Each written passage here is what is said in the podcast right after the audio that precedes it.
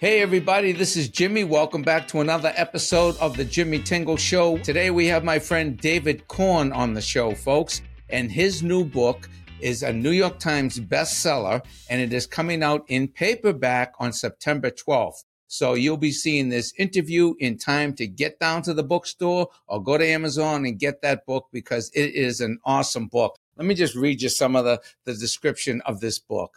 American Psychosis, a historical investigation of how the Republican Party went crazy. That's right, folks. Number one New York Times bestselling author and investigative reporter David Corn tells the wild and harrowing story of the Republican Party's decade-long relationship with far-right extremism, bigotry, and paranoia. A fast-paced, rollicking, behind-the-scenes account of how the G O P, since the nineteen fifties, has encouraged and exploited extremism, bigotry, and paranoia. Why? To gain power. Corn reveals the hidden history of how the party of Lincoln, Lincoln, the greatest president ever, how the party of Lincoln forged alliances with extremists, kooks, racists, and conspiracy mongers, and fostered fear, anger, and resentment to win elections, and how this led to Donald Trump's triumph and the transformation of the G O P into a Trump personality cult that foments and bolsters the crazy and dangerous excesses of the right. The Trump-incited insurrectionist attack on the Capitol on January sixth, twenty twenty-one was no aberration. American Psychosis shows it was a continuation of the long and deep-rooted Republican alliance and practice of boosting and weaponizing the rage and derangement of the right. Now, here are two reviews I'm going to read. One is from a conservative, a Republican, and one is from uh, Rachel Maddow.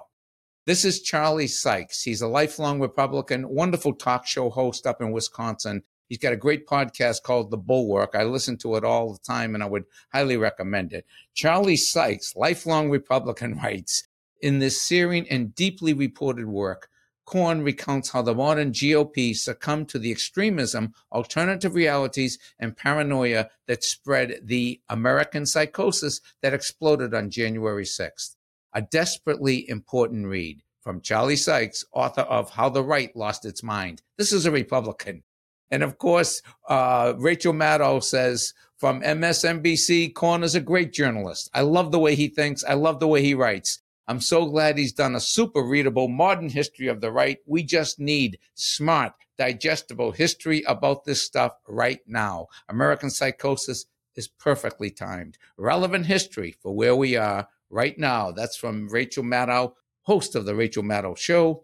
And David Corn is a veteran Washington journalist and political commentator. He is the Washington bureau chief for Mother Jones magazine and an analyst for M S N B C. Welcome to the show, Mister David Corn. Good to be with you, Mister Jimmy Tingle.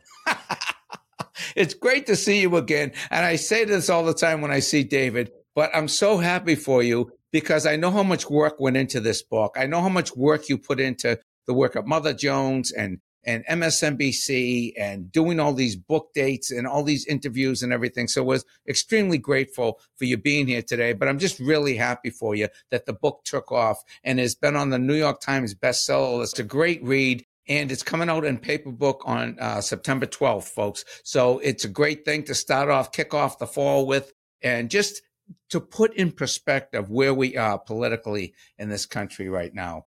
So David, uh, I wanted to ask you, did you watch the Republican debate the other night? I did after the fact, so I could fast forward through some of the more most inane parts. And it just was, I think, a great encapsulation of where the party is now. Mm-hmm. And I'm and I'm reminded of the line from Succession, for those of you who watched, in which Logan Roy looks at his three children and says, "You are not serious people." Looking at this bunch of, of, of what is eight people on the stage, it was like there was not a lot of seriousness. They didn't deal with the bigger, biggest issues. They were all trying to basically push the the grievance buttons that Donald Trump has, you know, did so well in doing and reaching the, the presidency in twenty sixteen. Um, they said things that were not true. They You know, Vivek Ramaswamy, who is now like the golden boy of the G O P pack, called climate change a hoax. Nikki Haley said it's real, but really we don't have to do anything about it because it's the fault of the Chinese and and, and, and the Indians, in, as in the country India. Um, it was pretty, pretty uh, low in terms of intellectual sustenance, vigor, content. Uh, there was a lot of posing and posturing for the MAGA extremism that's taken over the Republican Party. Uh, it was, you know, but it, but it, as I say, this is, none of this was surprising. Mm-hmm. Trump has transformed the party in the sense that he is taking it to, uh, and this is, I guess, a pun intended, the logical extreme, uh, which is kind of kind of the point of my book, that for seventy years, the Republican Party has encouraged and exploited far-right extremism, bigotry, paranoia, conspiracy theory, often more on this side and not front and center. Um, but you saw Newt Gingrich, Sarah Palin, and others over the past few decades speaking, you know, to the paranoia on the right and accusing Democrats of being, you know, of, of plotting and scheming to destroy America. Glenn Beck had a show on Fox, all the Republican leadership went on, in which he said Obama had a, had a secret plot to destroy America, mm-hmm. and he was going to set up concentration camps and, and ruin the economy so he could become emperor. I mean, they've been doing this for a long time, yeah. but it was more or less to the side. Trump came along and said, I can put this in the spotlight. You know, I, with conspiracy theories and claiming that the Democrats are in league with Antifa, black radicals, and communists, literally to annihilate the America you love and your suburbs, meaning your white suburbs, right? Mm-hmm. Um, and so you have a Republican Party that has been fed so much red meat that it's about to have a heart attack. I don't know. It's, it just wants more and more and more. And that's what you see these these Republican candidates doing or trying to do, following Trump's uh, strategy. Uh, but, you know, the thing is, the party already has Trump. So they, they don't need other Trumps out there as Ron DeSantis. I don't know if it's DeSantis, DeSantis, DoSantis, DoRemi Santis. But anyway, according to Donald Trump, it's DeSanctimonious. Yeah. But N P R says DeSantis. So if anyone knows, it's going to be N P R on how to pronounce something. Right. But nevertheless, um, you know, he went out there with this whole anti-woke agenda, which he, you know, curtailed a bit during the Republican debate because it turns out it's not that popular. It's popular in conservative media. It was popular in Fox, but it hasn't been working with the Republican primary electorate. You know, at least hasn't gotten him support. But he, you know, but you know, it, it is his way of trying to out Trump. It was his way of trying to out Trump Trump. And in any event, I think the G O P debate ultimately is utterly inconsequential. That unless Donald Trump drops dead, something or something like that happens, he is going to be the nominee. Well, David, I, you know, they, these guys won't attack him. They won't go after him. Anyone who has accounts, I'm not talking about Chris Christie or, or Asa Hutchinson. And by and if you're listening at home, you get extra bonus points if you can identify who Asa Hutchinson is. um, but if you know, so it's so what they kind of say is interesting in terms of a reflection of where they think the party's at, but it makes, I think, very little difference in what's going to happen with the Republican contest. Right. Well, David, just to put in perspective, the theme of your book is that the party has a history, and it culminated with Trump and, and January sixth, but it's been going on for a long time. For those mm-hmm. of the, the listeners and viewers who are not familiar with your book, just give some examples out of the book of where right. they were doing things like, for example, the birther issue, the whole birther issue. Well, we'll go, let me, let me, let me yeah. start at the beginning. Yeah, sure. So, you know, so, so uh, you know, the... What I what I describe is that this relationship between the Republican Party, the G O P, and far-right extremists going back to really starting after World War Two. And it begins with McCarthyism. Mm-hmm. And you had Joe McCarthy uh, you know, going out there and saying that the Democrats weren't wrong. They were evil. They were part of a communist plot. They wanted to literally take over America. And it was part of a plot that had infiltrated um, unions, corporations, P T A meetings, local theater groups, every everything.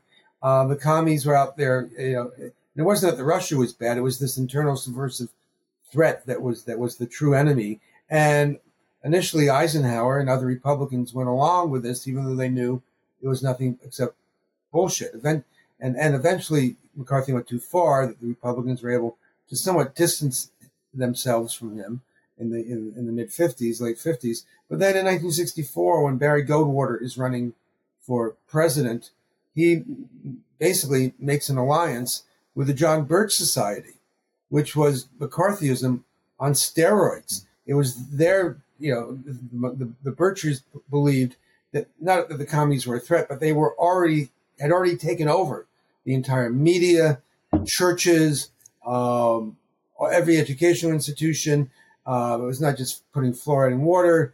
They were, you know, trying to imp- impose uh, a, a U N regime to, to dictating America. Uh, I mean, it was, you know, they had weather machines. Uh, it was just, you know, controlling the weather, that is. It was just complete nutso stuff. But yet, uh, Barry Goldwater would not distance or disavow the, the John Birchers. He, instead, he recruited them and used them to win the Republican primary in nineteen sixty-four against Nelson Rockefeller, a moderate establishment Republican. And these guys, I mean, they were basically the QAnoners of their day. Mm-hmm. And, you know, they you know they try to keep them a little bit to the side, but he used them for fundraising and foot soldiers and refused to um, to to denounce them. And so you had that alliance. You have Nixon in, in a few years later making alliances with Southern racists, the most virulent bigots, to win primaries um, and then to win um, general elections. In the seventies, you had the New Right and Religious Right, which both sort of evolved together, saying that Democrats and liberals were God-hating atheists and and and and and, and gay rights activists wanted to uh, basically kill Christianity and wanted to kill Americans who weren't gay. You had members of the moral majority going out there and saying that it was okay to kill people who were homosexuals because the Bible said you could. And, you know, and rather than put this, you know, be aghast at this, Ronald Reagan and the Republican Party totally embraced it. They embraced this extremism. So again and again and again, you see Republicans making common cause with the most extreme, bigoted, hatred-fueling, paranoid-pushing um, elements of the conservative movement. You know, they, they, they don't do it front and center, but they, you know, go speak to them, they embrace them. And this happened later with, with both uh, George Bushes and Pat Robertson. Pat Robertson had, you know, uh, the, the, the, the um, Christian Coalition, uh, a group of evangelical Americans that he organized for political purposes. And Pat Robertson, who died recently, was a complete uh, nutcase. He put out a book saying that the Rothschild family and Kissinger and the Queen of England and others were part of a global world conspiracy involving pedophiles and and, and, and others, very much like the QAnon of today. And he claimed that even George H W. Bush was part of this conspiracy as an unwitting dupe. But what happens, George Bush, when he's running for president, goes to Pat Robertson, embraces him, speaks to the Christian Coalition because he wants the votes and, and the money. So again, it's authenticating and legitimizing the worst of the worst of of far-right extremism. Mm-hmm. Newt Gingrich did the same. Sarah Palin did the same. You mentioned birtherism. That's how, you know, uh, that's how Donald Trump came to be a conservative hero. He took on this crazy theory that had no merit that Barack Obama was born in Kenya, and it was racist, and it was tied into the idea that he was a secret Muslim and a secret socialist, and he had secret plans for annihilating America. And Donald Trump, you know, kept claiming that he had proof, he had evidence. He had none of that, but it was what propelled him to become a conservative champion that led to, you know, that led to his candidacy for president in twenty sixteen. And, it, you know, it ends up with Trump becoming a president, pushing a gazillion conspiracy theories, including the big one that um, the election was stolen from him, which leads to January sixth. And what is he doing these days? He's campaigning that the people where insurrectionist rioters on January sixth should be pardoned. And that, and then he says, we love these people. He's hailing them and praising them. Uh, so this is a full frontal embrace by the leading Republican of violence and treason. Well, David, I imagine you get this question a lot going around to book readings and on the air or when you do radio, et cetera. Uh, is there anything like that on on the left? People think it sounds unfair or hyperpartisan when I say there isn't. This is asymmetrical. Mm-hmm. Joe Biden is not out there encouraging Antifa and working with Antifa and praising Antifa or anarchists. He runs for president in twenty twenty saying, I want to be president for everybody. I want to bring this country together. You know, I think the Republicans are wrong in policy. Uh, I think Donald Trump has been, you know, reprehensible and irresponsible. But I would like to be the president of everybody. Donald Trump runs for president saying that the Democrats are evil. You can you, you can't find an equivalent to Marjorie Taylor Greene or Lauren Boebert or, or, or Jim Jordan mm-hmm. on the left. Yeah, there are far left members of, of, of Congress, and there have been, but they're not out there pushing conspiracy theories on the other side. You don't have this, you know, uh, this long record of, of of Democrats or Democratic presidential candidates who go on and say Alex Jones is right, who go on and, and say, you know, QAnon is right. It's yeah. something very particular to the Republican Party, um, and there is and there is no equivalent uh, on the other side. While there are people on the left, you know, and you know, and others who may have crazy ideas and notions or be conspiratorial, very extreme in their views, they don't have the same relationship with the Democratic leadership, and perhaps more importantly, the Democratic leadership does not spend time trying to court them and bring them into the fold. While with Trump, you see again and again and again, he and his other and his acolytes keep appealing to the, the, the extremists of the far right. You have Tucker Carlson going on the air just recently, not on the air, I guess on Twitter, um, saying, you know, to Trump, well, you know, these people want to assassinate you. The left wants to kill you. Mm. All this is totally inflaming. Right. The passions and hatreds and paranoia of the right. And there's nobody who does that at that high level um, on the left. All right. So Rupert Murdoch, when he was on trial under oath, he f- famously said, I don't know how much it's been reported, maybe it's not that famous, but he said, listen, I'm not pulling for the red. I'm not pulling for the blue. I'm pulling for the green. It's about money, and Fox Channel and Fox News and all of it is really about the bottom line. So when you when you talk about the media, whether it's talk radio or do you, or it's television, do you think what's driving these media companies is the economic incentive, that there's a, a willing audience there that wants to hear this and that will be, it'll reinforce some of their worst instincts? Do you think that's what's driving that there? And then on the political side, everybody on the stage the other night was a supporter of Trump. They're not all, they're not all, you know, conspiracy theorists, right? But they all supported Donald Trump. So what was driving all of those people? The Nikki Haley's, the Chris Christie's, the Asa Hutchinson initially was with him. Asa Hutchinson and Chris Christie are pretty explicit in their criticism. Right. They're off the reservation now, but five years ago, now they are, but they, five years ago, they were not.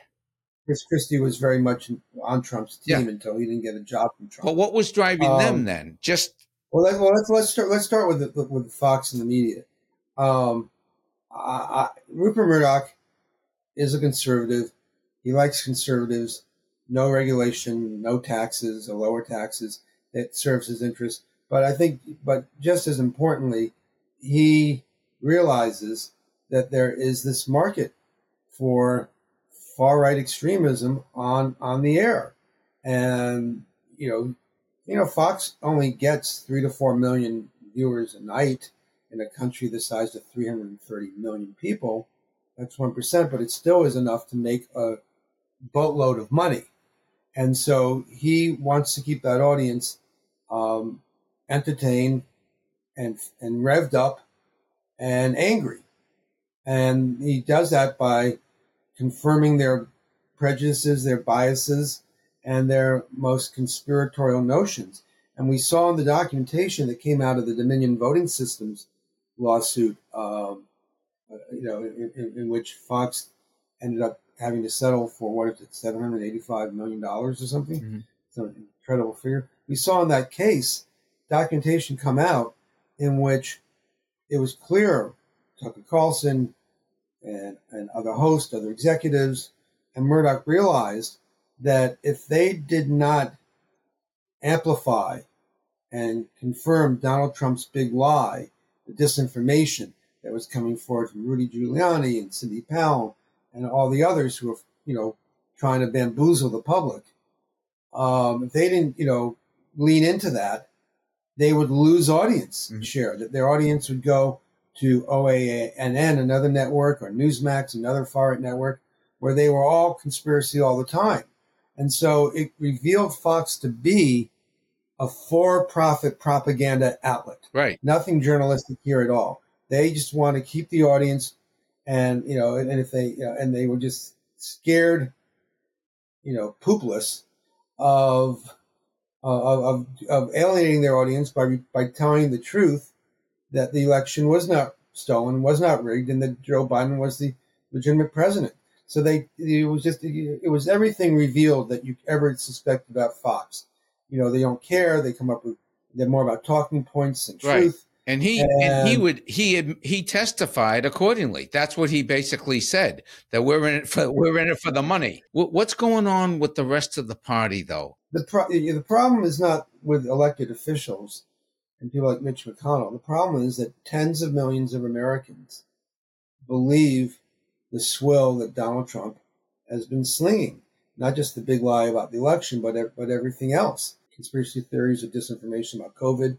They believe that. They believe that Trump is their guy. They don't believe that he is a criminal, or they don't care if he's a misogynist or racist. They, you know, they are part of this Trump cult.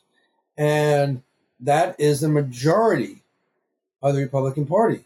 So Repo- other Republicans know if they go against that, they will put their careers on the line, and they're likely to lose. So it's just a total profile and cowardice that we see across the board, that whether it's Lindsey Graham, Mitch McConnell, whoever you want to point to, that almost all the major Republicans, you know, they refuse to vote against Trump during impeachment, uh, convict him. And they, you know, even the ones who criticized him, Mitch McConnell and Kevin McCarthy, for the January sixth riot, and, and blamed him, you know, within weeks were back on his side and saying what, a, you know, what a fine fellow he is, and that they would support him if he ran for president. Right. If he got the nomination again. So they, but they are, you know, they're not so much afraid of him. They're afraid of these tens of millions of Americans. And that's why I call the book American Psychosis, who have been struck by this political, you know, irrationality. They believe things that are not real. They believe the election was stolen. Right. They believe Antifa and B L M are in league with Joe Biden, and they're coming to destroy your town and village. um, it's, you know, th- this is, yeah. you know, where the Republican Party has gone. Okay. And tens of millions of Americans are at that point. And so that's why the Republican Party itself can't move from this position without basically pulling itself apart. All right, David, let's close it up with, I have one, I want you to make a prediction. Will Joe right.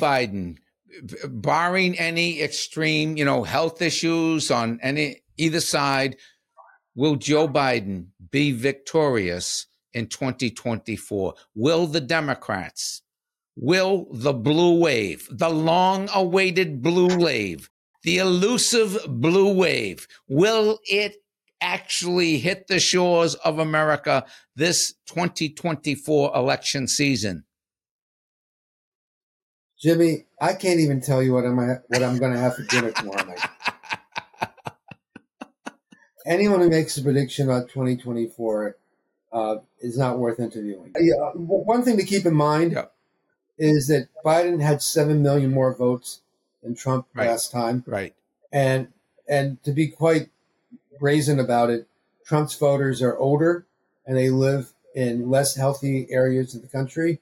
So that means in the, next, in the four years between the elections, a lot more Trump voters are dying than Biden voters are dying. And if you look at younger voters, they're breaking towards Democrats. So demographically, it should be, you know, good for the Democrats, but our system is crazy. You can become president with, with and you can get ten million votes less or more than the other guy and still become president because you do well in a few states in the electoral uh, college. Right. So uh, it's really hard to, to game this out. And with Trump's, you know, gazillion indictments, impossible to know what, what impact that's going to have Uh, even on the Republican primary race. So all I can say is hold on to your hats, buckle up, get a scotch ready, because it's just going to be a wild ride between now and then. Well, David, it's great to have you back on the show. Thanks again for doing it. The book is American Psychosis, and it's coming out in paperback on September twelfth. So get that either through Amazon or you can go to David Corn. What's your website, David? They can get it on uh, Amazon or any other book place. If they want to subscribe to my um, newsletter, which comes out one or two times a week yep. and has information about the book, but just other writings about what's happening, they can go to david corn dot com. david corn dot com. The name of his newsletter is Our Land. It's really great. You got a lot of great articles on there, David. And of course, please support Mother Jones. David is the Washington Bureau Chief Editor. And, and thanks again for being on the show, David, and continue success and keep the faith, my friend. Get some rest. Yes. You got a long, we got a long road, man, twenty twenty-four. But I'm optimistic, yes. and I'm just going to tell you why, okay?